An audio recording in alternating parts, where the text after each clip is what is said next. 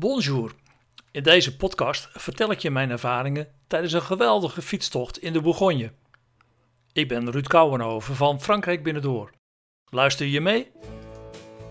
Op ongeveer 500 kilometer van Maastricht liggen de beroemde wijngaarden van de Bourgogne. En het leek me wel eens leuk om daar te gaan fietsen bij het stadje Boon. Het is misschien wel 20 jaar geleden dat ik voor het eerst in Boon kwam. Het fraaie stadje tussen de autoroute naar Zuid-Frankrijk en de wijngaarden van de Côte d'Or. Onze zoon woonde er in een appartementje in het centrum van de stad. Nadien ben ik er samen met Marjan blijven komen omdat Boon ook een ideale tussenstop is richting het zuiden van Frankrijk. En het ook nog eens een gezellige plaats is met veel goede restaurants en winebars. Want als je wijnliefhebber bent, dan zit je in Boon helemaal goed, omdat je hier in het hart van de Côte d'Or zit. De wijnstreek die grofweg tussen Dijon en Mâcon ligt. Maar je kunt er nog iets anders, en dat is wandelen en fietsen. En deze keer neem ik je mee op een fietstocht die dwars door de wijngaarden bij Boom gaat. Samen met Marjan genoot ik van een dag lang van een prachtige rit richting Sannay. En als je van wijn en fietsen houdt, is dit een tocht die je absoluut eens moet gaan maken. Als je een beetje conditie hebt, dan kan het prima op een goede, gewone fiets of op je racefiets natuurlijk. Maar heb je een e-bike, dan zul je sommige klimmetjes probleemloos overwinnen. Ik ging samen met Jan fietsen bij Boon op onze e-bikes en daarmee werd het een probleemloze fietstocht. Ik reed samen met haar iets meer dan 50 kilometer naar het zuiden richting Santnay en weer terug naar Boon. En deze tocht maakte ik eind september toen de druivenpluk nog bezig was. Dat hield in dat er in de dorpen behoorlijk wat leven in de brouwerij was. Maar in elk seizoen is het er leuk en absoluut de moeite waard. Ik had de nacht doorgebracht in Hotel de la Cloche in het centrum van Boon. De kamers zijn er netjes en het ontbijt is er prima. Wel op zijn Frans, maar dat heeft ook zijn charmes. Omdat ik deze keer twee nachten in Boon had gepland, wilde ik een dag door de wijngaarden gaan fietsen. Je kunt natuurlijk op de Bonnefoy de wijngaarden ingaan, maar het leuke is dat er een mooie route bestaat die met bordjes keurig is aangegeven, dus echt verdwalen kun je dan niet. En toch moet je af en toe goed opletten, want soms staan de bordjes verdekt opgesteld. Vanaf het hotel reed ik eerst naar het mooie Parc de la Bouzaise, waar je de route door de wijngaarden kunt oppikken. Als je in Boom bent en je wilt een leuke wandeling maken, dan is het vanuit het centrum de moeite waard om naar dit prachtige park te wandelen. En als je dan de weg oversteekt achter het park, loop je trouwens zo de wijngaarden in. Ben je eenmaal bij het park, dan is het even zoeken naar het eerste routebordje. En al snel zie je dit staan en begint een klimmetje richting Pommaar. Je fietst hier richting de wijngaarden van de Côte de Boon.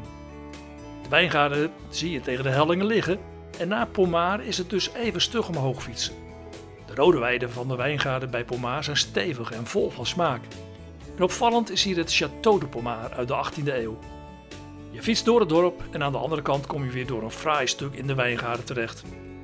Omdat je hier vrij hoog op de Côte de Boom fietst, heb je ook een fantastisch uitzicht op de omgeving. Je passeert de karakteristieke wijngaarden van het gebied. Deze zijn meestal ommuurd. En bekende wijngaarden zijn bijvoorbeeld Le Pézerolles en Le Clos des Epinaux. Maar er zijn er nog veel meer. En meestal zijn ze te herkennen aan een bord, een steen met een naam of een ijzeren hek dat toegang tot de wijngaarden geeft. Het volgende dorpje is Vonne.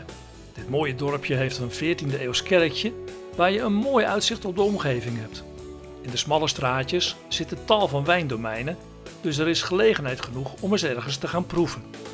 Houd er wel rekening mee dat je niet overal zomaar terecht kunt en je dus vooraf een afspraak moet maken. Zoek via het internet eens een paar adressen waar je goede recensies van vindt of ga gewoon op goed geluk op avontuur om zelf een pareltje onder de wijnen te vinden. Maar denk er wel aan dat de Bourgogne wijnen niet goedkoop zijn en het ook wijnen zijn die je vaak nog lekker lang moet laten liggen. Na Vonne daalt de weg een stukje om daarna dwars door de wijngaarden naar Meursault te gaan. Het is een gezellige plaats met in het centrum een terras bij de lokale tabak en voor de supermarché van de casino. Kun je eventueel nog wat inslaan voor je eigen picknick onderweg. Trouwens echt een aanrader.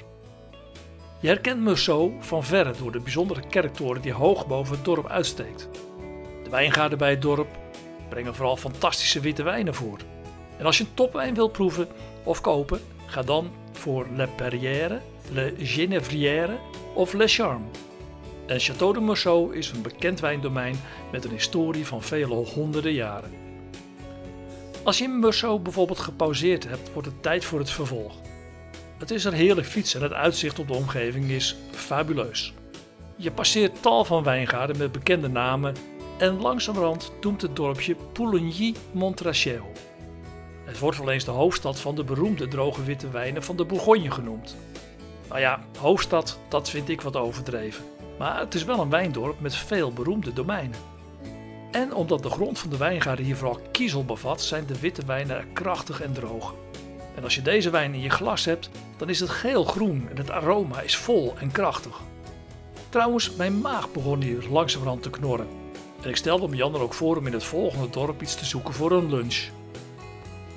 Dat bedacht ik me net trouwens niet zomaar, want ik wilde wel eens de volle en krachtige Chachagne Montrachet Premier Cru proeven. Witte wijn met een heel mooie kleur. En ik wist iets wat me Jan niet wist. En reed door het kleine dorpje, langs het stadhuis en het postkantoor, tot ik bij een grote parkeerplaats kwam. En als je die oprijdt, zie je La Cabane liggen, bij een soort parkje. En het is een goed idee om hier je fiets eens even te stallen en bij La Cabane een lunch te gebruiken. Ik bestelde een Pierre de Charcuterie en Marianne een Pierre de Fromage. En samen met een Chachagne Montrachet Premier Cru werd dat een onvergetelijke lunch. Soms moet je gewoon eens even uit de band springen. De twee glazen wijn voor ons tweetjes waren namelijk net zo duur als de beide gerechten. Maar het was absoluut de moeite waard. En ik had er weer een hele mooie ervaring bij, die ik jou nu kan delen. Het is een leuke plek om even te stoppen en de wijn was fenomenaal. Het laatste stukje naar Saint-Denis is trouwens ook mooi om te fietsen. De wegen waren tot nu toe lekker rustig. Af en toe een auto of tractor en dan heel soms een drukke weg oversteken. Maar met de aangegeven route is dat allemaal prima te doen. Het is gewoon een kwestie van de bordjes volgen. Maar er zijn trouwens genoeg mogelijkheden om eens even van de route af te wijken en wat om te rijden. En als je in Saint-Denis bent, dan zit je praktisch op de grens van de Côte d'Or en het departement Saône-et-Loire. En als je door het dorp rijdt en de routebordjes volgt, kom je op een gegeven moment op de Avenue des Sources. Die heet trouwens niet voor niets zo, want naast de wijn van Sandin komt er ook mineraalwater vandaan. Hier begint trouwens ook een nieuwe fietsroute, namelijk de Voie Verte naar Nollet. Een leuk oud middeleeuws dorpje met een fraaie markthal in het centrum.